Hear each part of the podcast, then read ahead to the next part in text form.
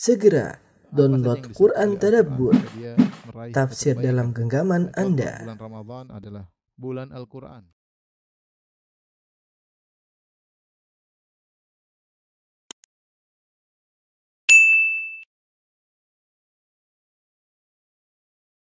Bismillahirrahmanirrahim. Assalamualaikum warahmatullahi wabarakatuh. Alhamdulillahi ala ihsani wa syukru lahu ala taufiqihi wa amtinani wa asyhadu an la ilaha illallah wahdahu la syarika lahu ta'ziman li sya'ni wa asyhadu anna Muhammadan abduhu wa rasuluhu da'ila ridwani. Allahumma salli alaihi wa ala alihi wa ashabihi wa ikhwani. Hadirin dan hadirat yang dirahmati oleh Allah Subhanahu wa taala, tidak diragukan bahwasanya di antara ibadah yang mulia adalah ibadah berkeluarga ya. Terlalu banyak dalil yang menunjukkan bahwasanya berkeluarga yang dijalankan sesuai syariat Allah Subhanahu wa taala dan sesuai dengan sunnah Nabi sallallahu alaihi wasallam adalah suatu ibadah yang sangat agung. Oleh karenanya para ulama berpendapat jika ada dua orang eh, lelaki yang satu membujang dalam rangka untuk bisa fokus beribadah karena dengan membujangnya maka dia bisa lebih fokus untuk puasa Senin Kemis atau puasa Daud dia bisa lebih banyak untuk sholat malam, dia lebih banyak membaca Al-Quran, karena dia tidak tersibukkan dengan mencari nafkah buat anak istrinya, dibandingkan dengan seorang lelaki yang kemudian dia menikah.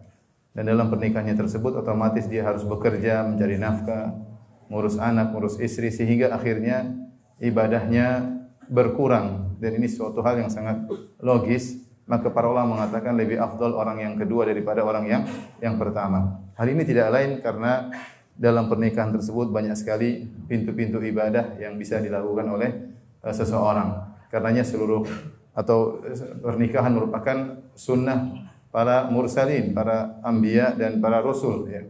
Walau qad arsalna rusulan min qablika wa ja'alna lahum azwajan wa dzurriyyah. Sungguh kami telah mengutus para rasul sebelum engkau wahai Muhammad dan kami jadikan bagi mereka istri-istri dan juga anak-anak.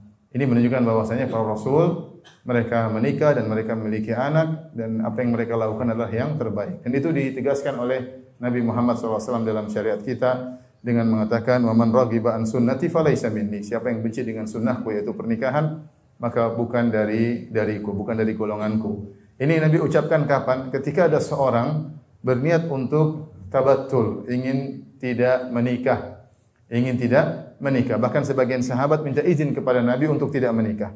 Seperti uh, Utsman bin Maz'un radhiyallahu anhu yang dikenal sangat zuhud, sangat rajin beribadah, minta izin kepada Nabi wasallam untuk tidak menikah. Tapi Rasulullah SAW tidak mengizinkan. Sebagian sahabat sudah menanti kapan dia diizinkan, yang lain juga tidak mau menikah. Kenapa mereka minta izin untuk tidak menikah? Tidak lain kecuali karena ingin banyak beribadah kepada Allah Subhanahu wa taala. Sampai ada di antara mereka yang sempat uh, berkata karena ingin banyak beribadah, ini sa'atazilun nisa. Aku akan meninggalkan para wanita. Itu aku tidak mau menikah. Maka Rasulullah SAW menegur orang ini dengan berkata, fa inni atqakum li rabbi wa akhsyakum. Aku adalah orang yang paling bertakwa kepada Allah daripada kalian dan aku yang paling takut kepada Allah daripada kalian. Walakinni atazawwajun nisa akan tapi aku menikahi para wanita. Faman raghiba an sunnati falaysa minni. Siapa yang tidak suka dengan sunnahku maka bukan dari golonganku.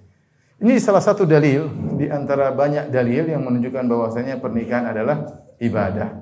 Oleh karenanya seorang berusaha untuk mengoptimalkan pahala dalam kehidupan rumah tangganya.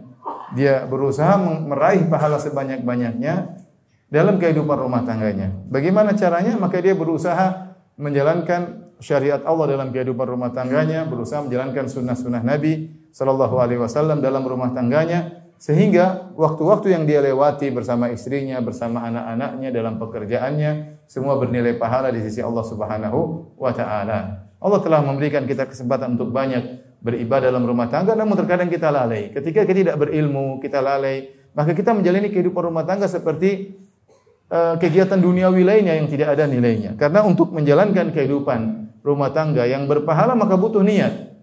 Maka butuh niat. Innamal a'malu binniyat.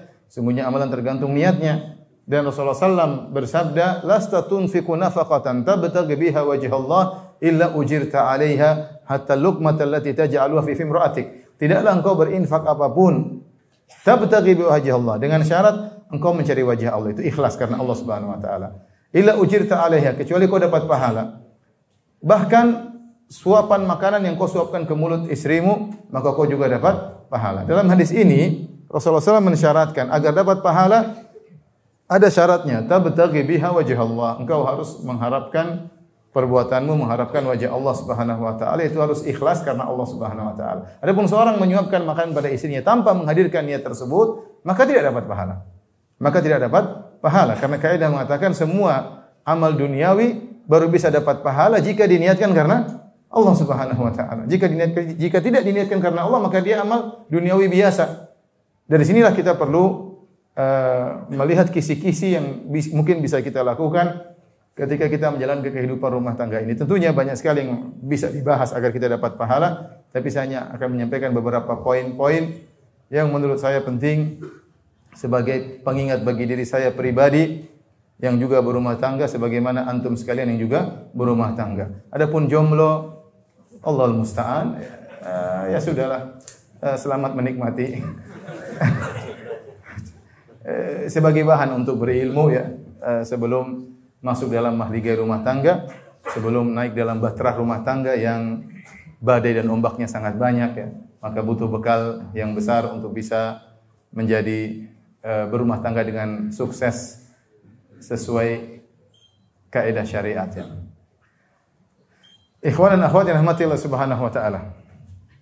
Uh, di antara ciri-ciri keluarga yang sukses yang diharapkan uh, merupakan sumber pahala di sisi Allah Subhanahu wa taala adalah di mana kedua pasangan berusaha dalam rumah tangganya mewujudkan maqasiduz zawaj. Maqasiduz zawaj dalam bahasa kita artinya tujuan-tujuan pernikahan. Ya, para ulama menulis buku tentang maqasidus syariah, tentang maksud dari syariat. Seperti uh, salat maksudnya apa, misalnya haji maksudnya apa, kemudian penerapan-penerapan hukum-hukum maksudnya apa. Di antaranya mereka bahas tentang maqasiduz zawaj. Tentang apa sih tujuan pernikahan, apa sih yang dimaksud diinginkan oleh syariat dalam melaksanakan pernikahan tersebut. Nah, kita pasangan suami istri harus ngerti. Ya. Para ulama menyebutkan di antara maqasiduz zawaj, ya, ada tiga perkara. Ya. Yang pertama di antaranya adalah uh, untuk uh, menjaga kemaluan dan menundukkan pandangan. Mereka mengambil uh, hal ini dari sabda Nabi sallallahu alaihi wasallam, "Ya ma'syaras syabab, man istata'a minkum al-ba'a falyatazawwaj fa innahu aghaddu lil basar wa ahsanu lil farj." Wahai para pemuda sekalian, siapa di antara kalian yang mampu untuk menikah, punya kemampuan untuk berhubungan dan punya ekonomi ya yang yang cukup untuk menikah, falyatazawwaj, maka menikahlah. Fa innahu aghaddu lil basar karena menikah itu lebih menundukkan pandangan wa ahsanu lil farj dan lebih menjaga kemaluan. Faman lam yastati fa alaihi bisyam. Siapa yang tidak mampu maka hendaknya dia puasa. Ini sebab tujuan pernikahan pertama adalah menjaga pandangan, menundukkan pandangan dan menjaga kemaluan. Tujuan yang kedua adalah untuk menciptakan sakinah, mawaddah dan rahmah. Ya. Uh, seperti firman Allah Subhanahu wa taala, litaskunu ilaiha. Allah menjadikan pasangan-pasangan bagi kalian agar kalian sakinah, tentram bersama mereka, wa ja'ala bainakum mawaddatan wa rahmah. Dan Allah jadikan di antara kalian mawaddah, cinta kasih dan rahmah, kasih sayang ya. Ini maksud yang kedua, tujuan yang kedua dari pernikahan. Sehingga dalam kehidupan rumah tangga kita berusaha mencari ini, ketentraman, kasih sayang dan rasa cinta. Dan yang ketiga di antara maksud zawaj, tujuan pernikahan adalah untuk mendapatkan zuriyah salihah. Itu keturunan yang ya, ya, yang baik ya. Sebagaimana tadi Allah sebutkan laqad wa laqad arsalna rusulan min qablika wa ja'alna lahum azwajan wa dzurriyyah. Sungguh kami telah mengutus nabi-nabi sebelum engkau wahai Muhammad dan kami jadikan bagi mereka istri dan anak-anak. Istri dan anak-anak. Dan Nabi SAW bersabda, "Idza matal insan in qata'a amaluhu" jika seorang meninggal dunia terputus amalannya illa min thalath kecuali tiga perkara di antaranya waladun salihun yad'u lahu anak saleh yang mendoakannya ya, anak saleh yang mendoakannya dan dengan adanya anak-anak yang saleh maka akan membuat Nabi SAW bangga pada hari kiamat kelak. Nabi SAW bersabda, Tazawwajul wadudal walud, fa inni mukathirun bikumul umama yawmal qiyamah. Nikahilah wanita yang menyayangi dan subur. Sungguhnya aku bangga dengan jumlah kalian yang banyak pada hari kiamat di hadapan para nabi-nabi yang lain. Cukuplah di antara dalil bahwasanya pernikahan adalah ibadah. Seorang menikah untuk menyenangkan Nabi Shallallahu alaihi wasallam dengan perbanyak anaknya yang berkualitas yaitu anak-anak yang yang saleh. Karena Nabi senang dan bahagia dan bangga jika punya pengikut yang banyak yang berkualitas. Inilah tiga maqasiduz zawaj. Para jomblo hafal. Yang pertama tadi? Apa tadi jomblo? Hah? Menjaga pandangan, menundukkan pandang, menjaga apa? Malu. Yang kedua, sakinah, mawadah dan apa? Rahmah. Samawa kata orang ya. Sakinah, mawadah apa? Rahmah. Disingkat orang Indonesia suka singkat-singkat. Samawa ya. Yang ketiga, anak yang keturunan yang baik ya. Nah, kita punya kaidah bahwasanya al umur bimaqasidiha, bahwasanya segala perkara tergantung niatnya. Nah, ketika dalam menjalankan rumah tangga, Selalu kita fokus pada tujuan ini. Saya menikah ini untuk ini, untuk ini, untuk ini. Semua perkara yang kita lakukan untuk mencapai salah satu dari tiga tujuan ini semuanya berpahala. Semuanya ber, berpahala. Contoh seorang istri yang dia melakukan kegiatan agar suaminya menundukkan pandangan. Caranya bagaimana? Caranya dia berhias, berhias di hadapan suaminya. Kalau suaminya pulang maka dia pakai parfum yang membuat suaminya berhasrat ya. Bukan pakai minyak telon dan bawa bawang ya. ya.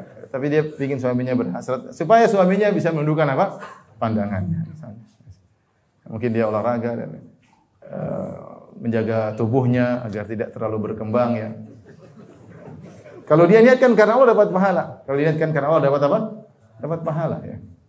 Karena salah satu dari tiga tujuan. Ya.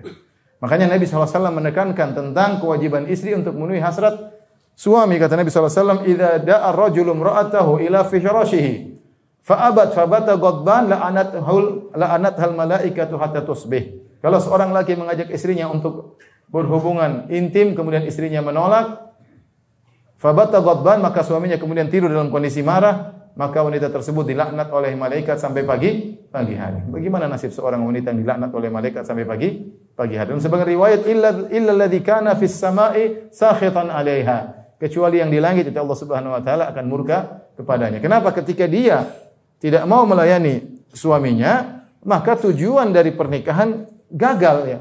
Ketika suami tidak ter, ter, tersalurkan hasratnya, maka dia bisa terjerumus dalam kemaksiatan, dia bisa melampiaskan pada hal yang haram, dia bisa melihat yang tidak-tidak. Kenapa? Karena istrinya tidak membantu hal tersebut. Maka pantas jika wanita mendapatkan ancaman yang berat bahkan dimasukkan dosa besar bagi wanita yang tidak punya alasan ya kemudian dia tidak mau melayani apa? suaminya. Makanya para ulama mengatakan ada kalau seorang wanita tidak mau melayani suaminya tidak usah dikasih nafkah. Tidak usah dikasih nafkah. Ini sudah dibuat gemuk masih tidak mau melayani. Tidak boleh ya.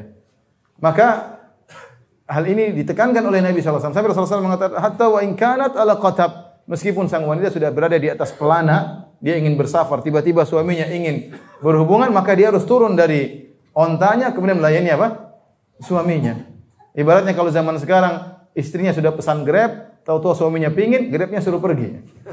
Masuk rumah. Kenapa? Karena ini perkara yang yang penting dalam syariat ya. ya. Bahkan kata Nabi SAW, wa in kanat ala tanur meskipun sang istri sedang bakar roti. Sampai para ulama bahas dalam buku dalam syurahul hadis, dalam syuruhul hadis. Kalau ada seorang wanita sedang bakar bakar roti di tanur di panggangan tempat pemanggangan, terus suaminya berhasrat tinggalkan panggangan tersebut. Segera, jangan ditunda-tunda. Jangan bilang, sebentar mas, sebentar mas, sebentar mas. 10 menit lagi, tidak boleh. Segera dia, meskipun hangus, nggak ada masalah. Karena ada menolak kemudaratan lebih besar dengan menempuh kemudaratan yang lebih apa? Kecil. Hangusnya roti, adonan, itu mubazir. Tetapi dibolehkan dalam rangka untuk apa? Menolak kemudaratan yang lebih besar ketika suami tidak tersalurkan hasratnya, maka sangat mudah diterjerumus dalam apa? Kemaksiatan. Tapi di zaman sekarang, Zaman sekarang fitnah syahwat di mana-mana. Maka suami istri kerjasama untuk mewujudkan salah satu tujuan pernikahan tersebut. Apa pun yang dilakukan oleh suami atau istri dalam rangka untuk bisa saling menundukkan pandangan, bisa saling menjaga kemaluan, maka berpahala di sisi Allah Subhanahu wa taala. Makanya suami yang menggauli istrinya agar istrinya juga tersalurkan hasratnya dia berpahala. Kata Nabi sallallahu alaihi wasallam, "Wa fi buti ahadikum sadaqah." Menggauli istri kalian sedekah. Saya lihat jomblo serius banget ya. Maksud yang kedua, tujuan yang kedua adalah samawa, sakinah, mawaddah dan rahmah. Semua kegiatan yang dilakukan suami istri yang bisa menimbulkan samawa semuanya berpahala. Niatkan karena Allah Subhanahu wa taala. Sebagai contoh antum misalnya kalau istri lagi tidur kemudian selimuti antum pergi mana cium keningnya ya. Antum ulus-ulus jidatnya misalnya. Kalau antum niatkan untuk menyenangkan hatinya, dia merasa tentram, ber, berpahala. Ketika antum tidur dia peluk antum, antum peluk dia juga ya. Jangan antum lepaskan tangannya begini. Eh, Dia merasa tentram. Semua yang antum lakukan karena antum hadirkan saya ini karena Allah. Agar istri saya lebih sayang kepada saya, agar saya lebih sayang kepada istri. Sampai ngobrol di antara suami istri karena bisa menimbulkan kasih sayang, berpahala. Sebagaimana sering saya sampaikan. Nabi SAW ngobrol bersama istrinya sebelum apa? Sebelum tidur. Kenapa? Karena obrolan tersebut bisa menumbuhkan samawa. Sakinah, mawaddah dan rahmah. Kata Ibnu Abbas radhiyallahu taala anhuma, "Bitu inda khalati Maimunata, fatahaddatsa Nabi sallallahu alaihi wasallam ahli sa'atan tsumma raqada." Aku nginap di rumah bibiku Maimunah yaitu istri Nabi sallallahu alaihi wasallam Ummul Mukminin Maimunah bintul Harith Al-Hilaliyah. Aku mendengar Nabi SAW ngobrol dengan istrinya beberapa saat baru kemudian apa? Tidur. Maka kalau kita pulang dari kantor, pulang dari kerjaan, kita simpan HP, kita ngobrol sama istri, dapat pahala tidak? Dapat. Karena obrolan tersebut menumbuhkan cinta, cinta kasih. Jadi kita jangan buang-buang waktu kita dalam kehidupan rumah tangga tanpa pahala. Jangan. Kita ingin setiap detik yang kita lewati dalam kehidupan rumah tangga berpahala. Cari pahala, kita mumpung hidup, cari pahala sebanyak-banyaknya. Setiap detik yang kita lewati berpahala, nanti dampaknya besar di akhirat kelak. Dampaknya besar di akhirat kelak. Karena setiap detik akan diganti dengan kenikmatan yang sempurna dan abadi. Setiap detik yang kita lewati. Kalau kita niatkan untuk mendapatkan apa? Pahala. Ya. Di semua kegiatan yang menimbulkan cinta kasih, kita ajak jalan-jalan, kita ajak belikan emas agar dia sayang sama kita, ya. Belikan emas satu di sini, nanti besok lagi satu di sini. Ya, istri senang lah. Istri mana yang tidak suka emas? Ya. Semua istri suka emas, ya tidak? Belikan tas. Kalau punya uang jangan pelit-pelit.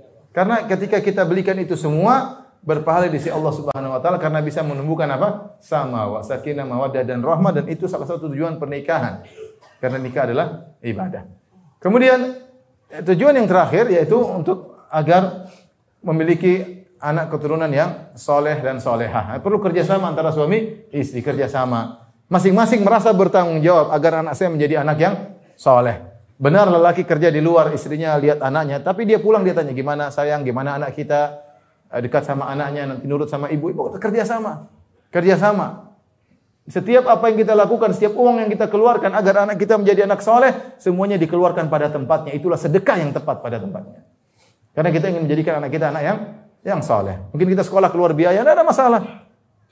Jangan kita beli mainan buat anak-anak supaya dia tidak jemu dalam belajar. Ada apa namanya eh, kesempatan untuk bermain, nanti belajar lagi, tidak apa-apa. Semuanya kita niatkan untuk mendapatkan pahala di sisi Allah Subhanahu wa taala. Ini rumah tangga yang diberkahi oleh Allah yang mengerti bahwasanya tujuan pernikahan ada di tiga ya. Baik. Poin berikutnya, rumah tangga yang diberkahi oleh Allah Subhanahu wa taala adalah rumah tangga yang di mana pasangan suami istri ingin berbuat yang terbaik bagi pasangannya. Masing-masing pasutri, pasutri maksudnya pasangan suami istri ingin melakukan yang terbaik bagi pasangannya. Karena dia tahu bahwasanya di antara ibadah yang mulia atau ingin agar menjadi seorang yang paling mulia di sisi Allah adalah yang menjadi terbaik bagi pasangannya. Dalilnya apa? Rasulullah SAW mengatakan, "Akmalul mu'minina imanan ahsanuhum khuluqa wa khiyarukum khiyarukum li ahlihi." Kata Nabi SAW, orang yang paling sempurna imannya adalah yang paling sempurna imannya, yang paling tinggi imannya, yang paling top imannya adalah yang paling baik akhlaknya. Dan sebaik-baik kalian adalah yang terbaik bagi istrinya. Sebaik-baik kalian terbaik bagi istrinya. Artinya orang yang imannya terbaik di antaranya dia terbaik bagi istrinya. Kata Nabi SAW, khairukum khairukum li ahlihi wa ana khairukum li ahli. Sebaik-baik kalian di sisi Allah yaitu kalian meraih keterbaikan di sisi Allah adalah yang terbaik bagi istrinya dan aku adalah suami yang yang terbaik. Nah, seorang harus terapkan dalam kehidupannya bahwasanya saya harus lebih baik kepada istriku daripada teman-temanku. Saya harus lebih baik kepada istriku daripada yang lainnya. Karena Nabi mengatakan khairukum khairukum li ahlihi. Sebaik-baik kalian terbaik bagi istri. Artinya kalau saya dermawan kepada istri saya lebih dermawan. Kalau saya pemaaf kepada istri saya lebih apa? Mudah memaafkan. Sehingga nanti istri kita merasa kita suami yang yang terbaik.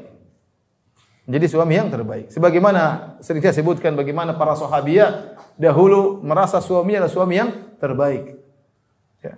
Banyak di antara mereka ketika sudah suaminya meninggal, dilamar dia nggak mau. Kenapa dia tidak? Karena dia tahu suaminya yang yang terbaik. Dia ingin bertemu lagi dengan suaminya di surga kelak. Tidak mau cari pengganti yang lain. Kenapa dalam hidupnya dia merasa suaminya suami yang yang terbaik. Maka jika antum sudah menjadi terbaik bagi istri dan istri antum kalau ditanya sama teman-temannya gimana suamimu, masya Allah suamiku top, masya Allah, top baik sekali suami saya, masya Allah, masya Allah, masya Allah, udah insya Allah itu surga, insya Allah antum masuk apa? Surga. Tapi kalau istri tanya bagaimana suamimu, top amit-amit top, masya Allah amit-amit, masya Allah, saya nggak usah cerita deh, ngeri, seperti itu repot ya. Nah, suami harus melakukan yang terbaik bagi istrinya, sebagaimana istri pun harus menjadi terbaik bagi pasangan suaminya. Rasulullah SAW pernah melihat seorang wanita, Rasulullah SAW berkata, ada tu ba'lin anti, apa kau punya suami? Kata dia, na'am ya Rasulullah, saya punya suami. Kaifa anti minhu? Bagaimana sikapmu terhadap suamimu? La alu bihi juhdan illa ma ajiztu anhu. Kata kata sang wanita, aku maksimal mungkin, semaksimal mungkin berbuat baik kepada suamiku. Aku semaksimal mungkin untuk melayani suamiku kecuali yang aku tidak mampu. Kata Rasulullah SAW, Unduri aina anti minhu, fa innahu jannatuki wa naruki. Lihatlah bagaimana dirimu terhadap suamimu. Sungguhnya suami itu adalah surgamu atau nerakamu. Ini jelas bahwasanya Nabi menyuruh agar wanita juga semaksimal mungkin dalam melayani apa? Suami. Ya. Dalam berkhidmat kepada suami, dalam ketaatan kepada suami. Karena dalam setiap ketaatannya setiap khidmatnya, setiap pelayanannya berpahala di sisi Allah Subhanahu wa taala. Maka saya tidak ingin ada wanita sudah ngaji lama-lama, ya. Sudah ngaji, sudah khatam buku ini, khatam kitab ini tapi sama suami masih ngangkat apa? Suara. Ya. Ini kajiannya tidak ada dampaknya. Kajian tidak ada apa? Dampaknya. Ya. ya. Saya pernah mengalami kasus, ada kasus seperti ini, seorang datang ya, orang ini mengeluhkan tentang apa? Istrinya ya. Dia sampai nangis depan saya ya. Dia bilang, saya bilang nasihati istri. Dia bilang, Ustadz istri saya ketua pengajian. ketua panitia pengajian. Allahu Akbar. Kata ini, ini pengajian kayak apa? Ustadz dia sering ngaji sama Ustadz. Wah saya berarti, saya harus keras ini, tegas ini. Dia bilang, eh, akhirnya saya nasihati, nasihat. Alhamdulillah kemudian saya lihat mereka berjalan berdua setelah itu ya. Alhamdulillah ya. Ya, sampai nangis. Padahal mohon maaf dia lulusan apa? Lulusan eh, petugas keamanan lah pokoknya. Pangkatnya tinggi tapi nangis di depan saya kasihan ya. Kalah sama jenderal di rumah. Eh, maksud saya para ibu-ibu bertakwa kepada Allah Subhanahu wa taala. Jadilah para ibu-ibu wanita terbaik bagi apa? Suaminya. Dia sudah ngaji, hidup cuma sebentar, melayani suami ujian kehidupan. Taat kepada suami ujian, ujian apa? Kehidupan. Sebagaimana kita bisa taat sama orang tua kita, kita bisa sabar dengan orang tua kita dan kita merasa dapat pahala, suami pun demikian. Kita taat sama suami, sabar sama suami juga dapat apa? Dapat pahala. Ya, bahkan para ulama mengatakan hak suami lebih agung daripada hak orang tua jika seorang wanita telah menikah. Jadi kalau maksudnya anti merasa ketika berkata-kata yang lembut terhadap ayah dan ibu, anti merasa dapat pahala, maka hadirkanlah perasaan itu ketika ngomong sama suami. Lembut-lembut, iya mas, enggak mas, dalam, enje, apalah semua ucapkan semua. Pokoknya anti, anti lembutkan diri dapat pahala. Ya, dapat pahala. Melayani suami, ya, sabar, ya. Terutama kalau suami lagi berhasrat. Jangan ditunda-tunda. Saya punya kawan, rahimahullah sudah meninggal dunia ya. Dia pernah Istrinya sangat soleha ya. Dia datang pagi-pagi dia mau ke kantor, ditimbul hasrat. Dia mau dekat istri, kata istrinya, sebentar lagi zikir pagi petang. salah salah apa salah prioritas ya. Harusnya sih pagi petangnya berhenti dulu ya. Ini yang wajib, ini apa sul? Sunnah. Kalau lagi baca Quran berhenti dulu, nanti suami pergi lanjutkan kan bisa. Sebentar, Dek, masih satu juz, satu juz masih lama. Keburu terlambat kantor Jakarta macet. Rahimahullah, ya. orangnya baik sekali. Dan semalam teman saya itu, teman saya itu ya, dia dia akhirnya pisah sama istrinya. Istri yang soleha tadi. Tapi subhanallah, istrinya tidak ada cercaan sama dia sama sekali. Ketika dia meninggal, maka semua pujian terhadap suaminya. Semua pujian. Padahal dicerai. Tapi teman saya itu sangat baiknya. Sampai meskipun dicerai, dia tidak pernah mencela apa? Suaminya. Bahkan ketika suaminya meninggal, tidak ada keluar dari mulutnya kecuali apa? Pujian. Ya. Dan itu menakjubkan ya. Bercerai tapi tidak ribut. Bercerai tapi sang istri masih mengakui kebaikan apa? Suaminya. Taib, ini yang kedua. Jadi berusaha masing keluarga yang diridhoi oleh Allah, keluarga yang berkah adalah keluarga yang masing-masing berusaha melakukan yang terbaik bagi pasangannya. Itu adalah pahala di sisi Allah Subhanahu wa taala. Antum kalau ke mana-mana kira-kira istri mau apa ya? Enak dibawain apa ya? Ditransfer sudah. Tinggal transfer duit sudah, cari cari oleh-oleh. Yang penting istri senang, alhamdulillah ya. Kita mikirkan gitu kita dapat pahala ya. Saya dapat faedah Syekh Abdul Razak kalau tidak salah saya ingat dia cerita tentang Syekh bin Bas rahimahullah taala. Syekh bin Bas itu beliau istrinya dua atau tiga saya lupa ya. Tapi setiap beliau bersafar ke mana dia telepon istrinya. Saya sudah sampai sini, nanti telepon istri keduanya, saya sudah sampai sini. Jadi dia memberi kabar kepada apa? Istrinya. Ya. Maksudnya ya, ada waktu untuk mengabarkan kepada kepada istri. Dia tidak mengatakan saya lagi sibuk lagi kajian lagi ini banyak enggak, dia telepon. Saya lagi di sini, gini kamu kita telepon lagi istri berikutnya, telepon lagi istri berikutnya. Antum cuma satu kok enggak ditelepon-telepon. Udah telepon aja, pulsa enggak bisa. Jadi kalau jadi ada waktu untuk menyenangkan apa istri meskipun antum dalam per, perjalanan. Apa salahnya Antum kemudian dalam perjalanan, antum sayang, saya lagi di sini, sayang, panggil kata-kata yang yang indah, masukkan kesenangan dalam hatinya, ngobrol ketawa-ketawa sama apa? Sama istri, semuanya berpahala di sisi Allah Subhanahu wa taala. Berusaha melakukan yang terbaik bagi istri. Orang yang paling utama untuk kita baiki siapa istri? Istri kita. Saya ulangi, orang yang paling utama kita baiki istri kita, orang yang paling utama untuk kita maafkan apa istri kita, orang yang paling utama untuk kita kasih uzur apa istri istri kita. Apalagi telah datang dari dalil khusus wasiat dari Nabi sallallahu alaihi wasallam untuk memberi uzur kepada istri istri kita. Jangan arogan sama sama istri. Tentang-tentang istri sudah tua, sudah gembrot, sudah peot, kemudian kita arogan tidak boleh, tidak boleh seperti itu. Baik. Di antara ciri-ciri keluarga yang berkah adalah keluarga yang dipenuhi dengan kelembutan. Dalam satu hadis yang dikutip Imam Ahmad dalam musnadnya Rasulullah SAW bersabda, "Idza arada idza aradallahu bi ahli baitin khairan" ya, jika Allah Subhanahu wa taala menghendaki kebaikan pada suatu keluarga, adkhala alaihimur rifqa, maka Allah masukkan kelembutan dalam keluarga tersebut.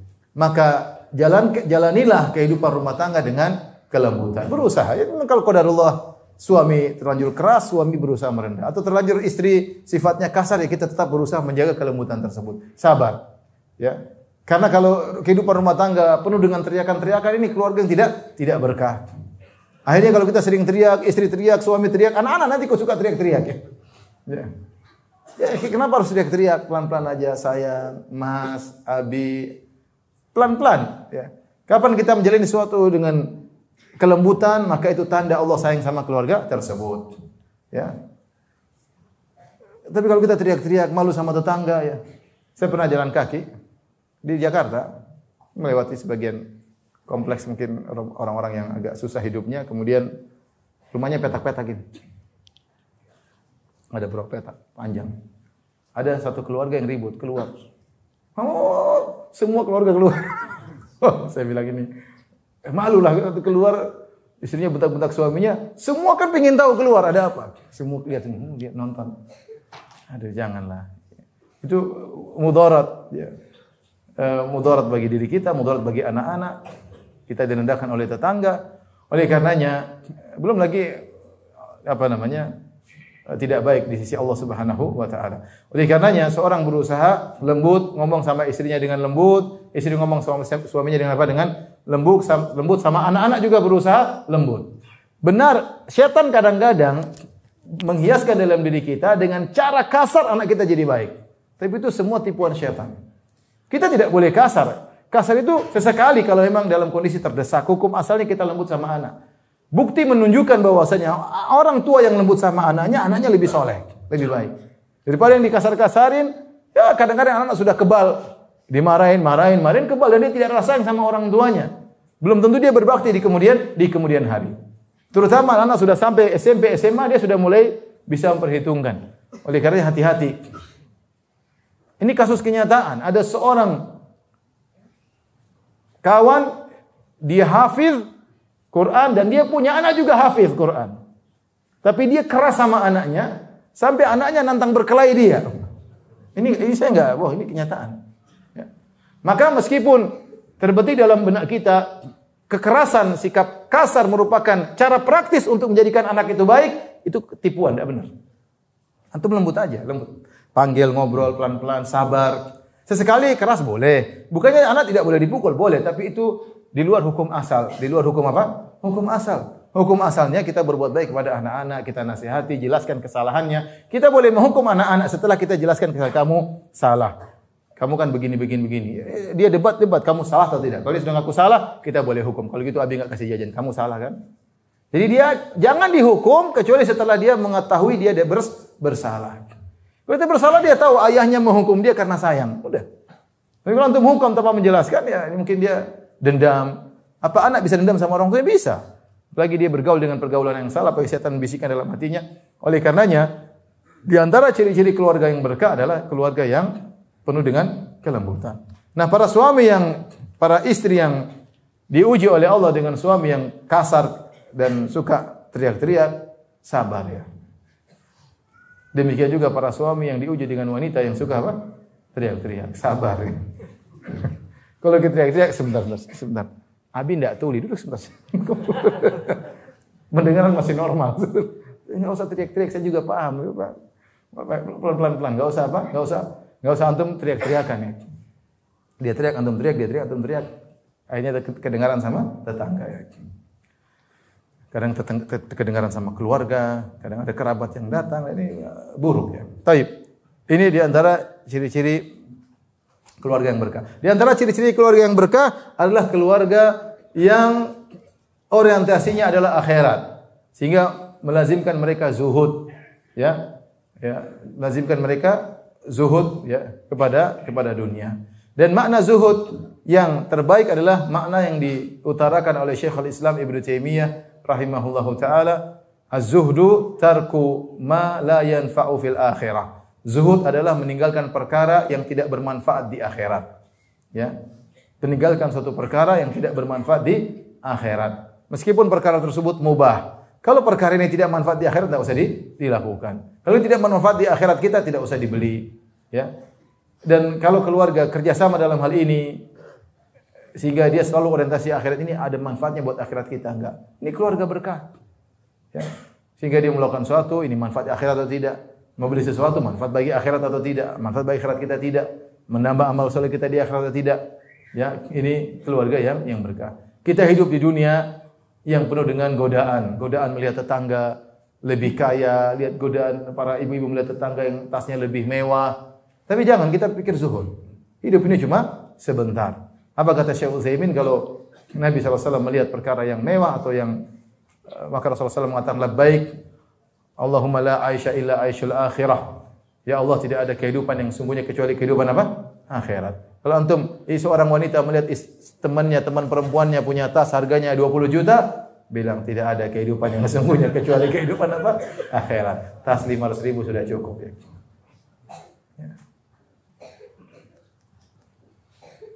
Saya punya istri punya tas mahal-mahal ya. Qadarullah ya. Saya bilang, ini ya, Kata dia, ini Abi hadiah semuanya. Ya, sudahlah kalau hadiah. Terakhir dia jual. dia jual minta izin sama yang kasih hadiah, dia jual. Kemudian dia belikan yang bermanfaat. Tapi intinya, kita mau sesuatu, pikir manfaat atau tidak. Kalau manfaat, beli, nggak ada masalah. Kalau manfaat hanya nambah hisap, tidak ada faedahnya. Ya. Antum beli, pingin beli mobil mahal. Kalau ada manfaatnya, oke silakan. Ini mobil bagus, untuk kalau ada keluarga kita bisa jalan-jalan. Kalau untuk safar nyaman, beli, nggak ada masalah. Beli. Kalau beli harga mobil 8 miliar, tapi buat apa? Ini buat gaya jelas. Ada manfaatnya di akhirat atau tidak? Tidak ada mobil 8 miliar buat apa? Ya. Apakah dengan 8 miliar kemudian akan terbebas dari kemacetan di Jakarta? Enggak. Seorang berpikir hidup cuma sementara. Bukan berarti Anda punya uang Anda bisa melakukan seenaknya, enggak. Setiap uang yang Anda dapatkan akan ditanya dengan dua pertanyaan. Dari mana kau dapatkan, ke mana kau habiskan. Sudah, yang ditanya. Kalau bisa jawab, lakukan. Kalau nggak bisa jawab, hati-hati, pasti ditanya oleh Allah Subhanahu wa taala. Kalau bisa jawab silakan. Ya. Oleh karenanya suami istri berusaha untuk orientasinya adalah akhirat. Anak-anak pun demikian, anak harus gini. Kalau belajar pun belajar yang benar. Anak kita bagaimana ke depannya. Berpikir selalu orientasi adalah akhirat. Tapi di antara keluarga yang diberkahi oleh Allah Subhanahu wa taala adalah keluarga yang kerjasama untuk taat kepada Allah Subhanahu wa taala. Nabi SAW bersabda, "Liyattakhid ahadukum qalban syakiran wa lisanan dzakiran wa zaujatan tu'inuhu ala amril akhirah." Hendaknya salah seorang dari kalian menjadikan hatinya suka bersyukur, lisannya suka berzikir dan hendaknya dia punya istri yang membantunya dalam urusan akhirat. Jomblo-jomblo cari istri yang benar ya. Yang bisa membantu untuk urusan apa? Akhirat. Fadzar bidati din taribat yadak. Carilah wanita yang soleha. Kalau tidak kau akan rugi. Kalau kau tidak kau tidak kau akan rugi. Kalau kau mendapat istri yang tidak benar, membuat kamu lupa dengan akhirat. Terjerumus dalam dunia. Banyak tuntutan. Pingin beli ini, pingin beli anu, pingin beli ini. Waktu cuma cari dunia, cari dunia, cari dunia. Akhirat terlupakan. Salat jadi korban. Ya. Berbakti sama orang tua dikorbankan demi menyenangkan istri. Maka hati-hati. Ya, carilah istri yang bantu dalam urusan apa? Akhirat. Kalau istri kebetulan belum soleha, dididik, dididik supaya apa? Soleha. Berdoa agar jadi wanita yang soleha. Ya. Jadi suami istri harus bekerja sama untuk ketaatan kepada Allah Subhanahu wa taala. Makanya Rasulullah SAW mengatakan dunia mata wa khairul mata dunia al maratu salihah. Dunia ini kesenangan dan kes, terbaik kesenangan duniawi adalah istri yang soleha, istri yang soleha. Makanya Rasulullah SAW bersabda, rahimallahu ra'an qama minal lail fasalla wa aiqadha ahlahu fasallat fa in abad nadhaha fi wajhiha al-ma. Sungguh semoga Allah merahmati seorang laki yang bangun malam kemudian dia salat malam. Kemudian dia bangunkan istrinya untuk salat malam. Kalau istrinya tidak mau bangun, dia percikan air di wajah istrinya supaya bangun salat malam. Ini dalil boleh kita agak memaksa, boleh. Untuk melatih istri kita boleh agak apa? Memaksa. Misalnya kita melatih dia untuk puasa sunnah, ayo bangun, ayo bangun. Kita agak paksa dikit, enggak apa-apa. Karena Rasulullah SAW mengatakan boleh dipercikan air apa? Di wajahnya. Dan paling baik kalau sebelum tidur kita sepakat ya. Saya bangunkan ya, sayang ya. Nanti bangun ya. Kalau nggak bangun, Abi percikan air ya. Kalau nggak bangun lagi baru seember.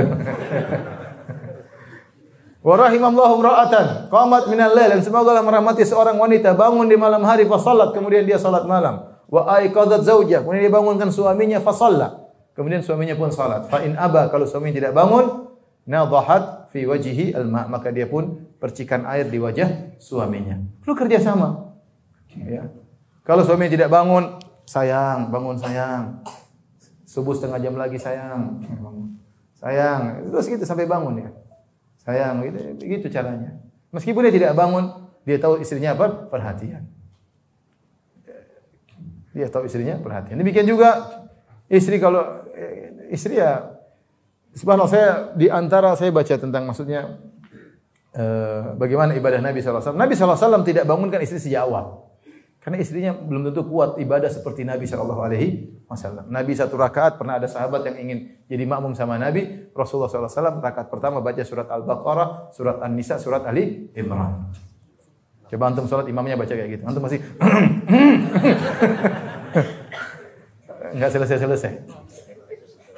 Sampai kata kata sahabat tersebut, hamam tuh, ya aku ingin meninggalkan Nabi Shallallahu Alaihi Wasallam. Karena ketika baca Al-Baqarah selesai, dia pikir Nabi mau rukuk. Ternyata Nabi SAW lanjut surat Ali Imran. Dia sabar deh. Ali Imran sudah selesai, dia pikir Nabi mau rukuk. Ternyata lanjut surat An-Nisa. Ternyata Nabi SAW kalau witir baru dia bangunkan istrinya. Karena wanita tidak kuat seperti apa lelaki. Artinya bukan kita bangun istri kita. Kita sholat malam dulu. Kalau sudah mau subuh, kita bangun istri kita untuk apa? Witir. Berkah meskipun dia cuma sholat satu rakaat atau tiga, tiga rakaat. Berkah. Tapi latih, bangun, ayo sholat, sholat. Sholat. Artinya Rasulullah SAW sayang sama istrinya. Sampai tidak ngajak istrinya dari dari awal. Ya, karena beda kekuatan lelaki dengan kekuatan apa? Wanita. Wanita mungkin capek, lemah dan lainnya. Tapi saling kerjasama untuk sholat malam. Suami bangunkan istri, istri bangunkan apa? suami. Kata Nabi SAW, sallaya jami'an kutiba min adz-dzakirin Allah katsiran wa dzakirat. Jika mereka berdua salat, maka keduanya akan dicatat termasuk laki-laki yang banyak ingat Allah dan wanita yang banyak ingat Allah. Padahal mereka mungkin salat sebentar. Tapi kerjasama itu nilainya besar di sisi Allah. Jika mereka kerjasama salat jama, salat apa? malam, maka dicatat keduanya minadz dzakirin Allah katsiran wa dzakirat. A'adallahu lahum maghfiratan wa ajran azima. Yang Allah sebut dalam Al-Qur'an. Wa dzakirin Allah katsiran wa dzakirat. Dan laki yang banyak ingat Allah, berzikir kepada wanita yang banyak ingat Allah, maka Allah janjikan bagi mereka ampunan dan ganjaran yang besar. Ini bentuk kerjasama. Kerjasama misalnya saling murojaah. Sayang, Abi membaca Quran, to- tolong apa? Simak ya. Silakan Abi. Qul huwallahu ahad, Allahus samad. Enggak ada masalah. Murojaah tiga kul. Kalau tidak setoran, setoran juz 30 kan Masya Allah nikmat. Istri, salah, salah, salah mas, ulang, ulang, Masya Allah. Itu namanya kerjasama dalam apa? Ketaatan. Atau ambil Quran, ayo kita baca Quran bareng. Saya baca Quran, ayo baca. Kerjasama dalam apa? Ketaatan. Bukan kerjasama nonton Korea. Iya, ada bagus, seri bagus. nonton bareng. Ih, ganteng sekali tuh cewek ya. Eh, ganteng sekali tuh cowok. Cantik sekali. Gimana? Sama-sama maksiat. Kerjasama dalam ber bermaksiat. Jangan ya.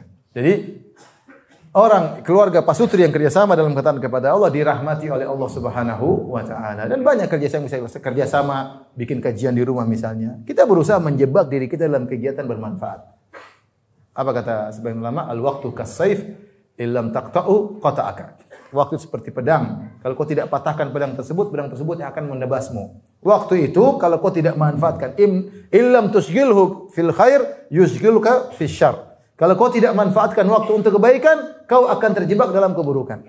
Maka buat kesibukan sama istri, saling ta'awun kerjasama dalam ketaatan kepada Allah, bikin acara pengajian ke, ayo ke kerjasama untuk menyumbang kepada orang-orang yang susah, kerjasama. Dan itu adalah keluarga yang diberkahi oleh Allah Subhanahu wa taala. Di antara ciri-ciri keluarga yang diberkahi oleh Allah Subhanahu wa taala, ya. Keluarga yang memahami eh, kerabat pasangan. Keluarga yang memahami bahwasanya pasangan itu punya kewajiban terhadap kerabatnya. Baik suami memahami kerabat istri atau istri memahami kerabat apa? Suami. Misalnya seorang istri tahu suaminya ini punya ibu, dia punya kakak, punya adik. Dan dia juga punya berkewajiban untuk menyambung silaturahmi dengan apa? Kakak, adiknya dengan orang tuanya. Ya. Maka dia berusaha menghargai suaminya untuk hal tersebut. Dia bantu suaminya untuk bisa menyambung silaturahmi. Kalau ada keluarga suaminya datang, maka dia hormati, dia layani, karena dia tahu ini adalah kerabat apa? Suami. Demikian juga suami terhadap istri. Dia tahu istrinya punya orang tua, istrinya punya kakak, punya adik yang adalah ipar-ipar dia, istrinya punya ponakan-ponakan, maka dia berusaha bantu. Jangan pelit sama keluarga istri, jangan pelit sama keluarga apa? Suami. Di antara sedekah terbaik adalah sedekah terhadap kerabat. Karena sedekah terhadap kerabat dapat dua pahala. Pertama, pahala sedekah, kedua pahala silatu, silaturahmi. Karena sebagian orang punya cara pandang yang berbeda. Sama orang jauh dia baik, sama kerabatnya sendiri kurang. Susah-susah bersedekah sama orang jauh. Ponakan ente ada yang miskin, kerabat istri antum ada yang miskin, kerabat suami ada yang susah. Mereka lebih utama untuk apa kita? Kita bantu. Nggak usah jauh-jauh, nggak usah pikir anak yatim, janda, ngapain mikir? eh, memang kita bantu juga yatim, janda susah, tapi maksudnya ada kerabat-kerabat kita yang dekat, lebih utama untuk kita bantu. Jadi kita menjadi seorang yang eh, apa namanya care sama kerabat pasangan kita. Nikmati kehidupan tersebut. Bantu istri kalau dia ingin bersilaturahmi, bantu. Dan pahala silaturahmi besar. Di antaranya paling tidak menambah umur dan menambah rezeki. Paling tidak demikian. Itu manfaat duniawi. Man ahabba an yunsa'alahu fi atharih. Ya. Wa yubsatalahu fi rizqih falyasil rahimah. Siapa yang ingin diperpanjang umurnya dan ingin dilapangkan hartanya, sambung silaturahmi. Entah rahim kita atau rahim istri. Kalau kita bantu istri kita membantu untuk menyambung silaturahminya, insya Allah kita juga dapat pahala silaturahmi. Ya. bagi pahala silatu, silaturahmi.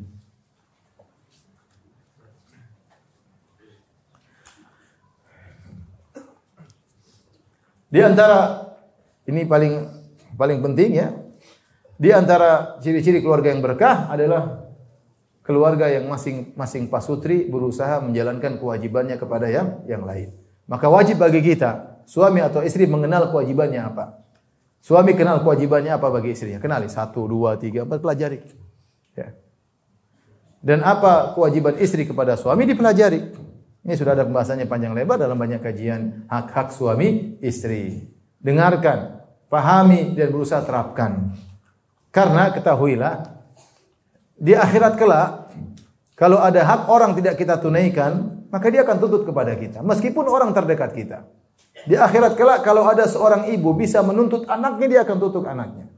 Kalau ada seorang anak bisa tuntut ibunya dia akan tuntut ibunya karena dia sangat butuh dengan kebaikan, dia sangat butuh dengan pahala pada hari kiamat kelak. Masing-masing mikirkan dirinya sendiri bagaimana bisa selamat.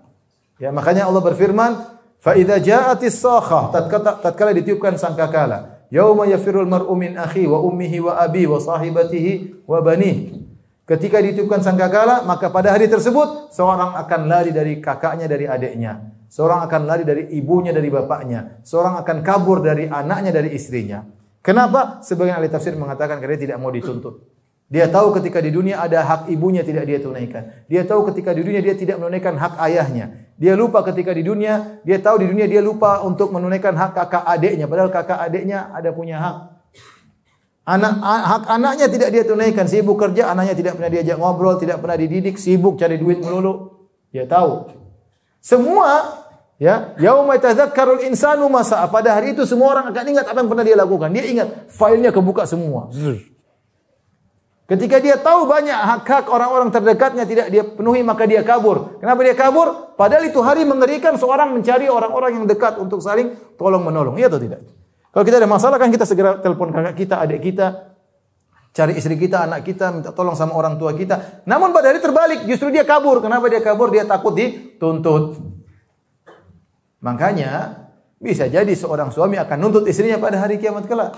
Dan bisa jadi seorang istri nuntut suaminya pada hari kiamat kelak. Apa yang dia tuntut? Ketika hak dia tidak dipenuhi. Maka seorang berusaha menunaikan hak pasangannya. Artinya dia berusaha menunaikan kewajibannya.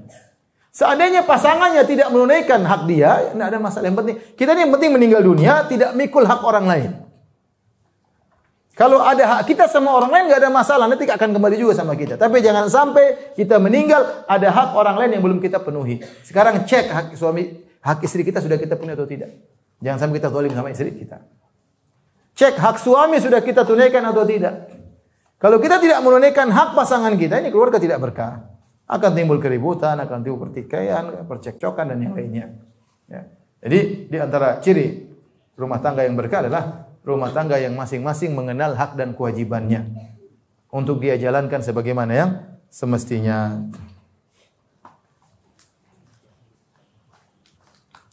Baik mungkin yang terakhir eh, ciri-ciri rumah tangga yang baik diberkahi oleh Allah yaitu rumah tangga yang masing-masing Pak Sutri tidak melupakan kebaikan pasangannya ketika pasangannya bersalah.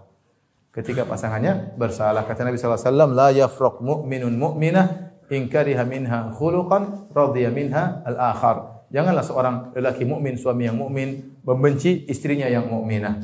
Kalau ada perangai dari istri yang tidak sukai, pasti ada perangai yang lain yang dia sukai. Tidak ada yang sempurna. Kita tidak sempurna, istri kita juga tidak sempurna. Istri kita pasti melakukan kesalahan.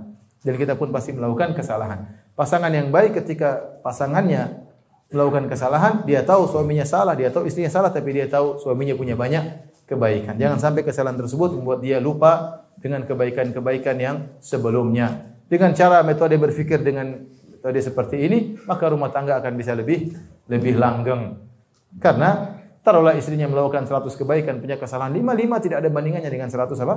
5 kesalahan tidak ada bandingan 100 apa? Kebaikan ya. Maka berusaha ingat-ingat kebaikan pasangan. Antum lagi marah sama istri, ingat istri saya ini dulu saya kejar-kejar dia. Waktu saya mau nikah, dia tidak mau sebenarnya, tapi dia kasihan sama saya. Akhirnya dia terima lamaranku. Sekarang saya maki-maki. Pikir kebaikan.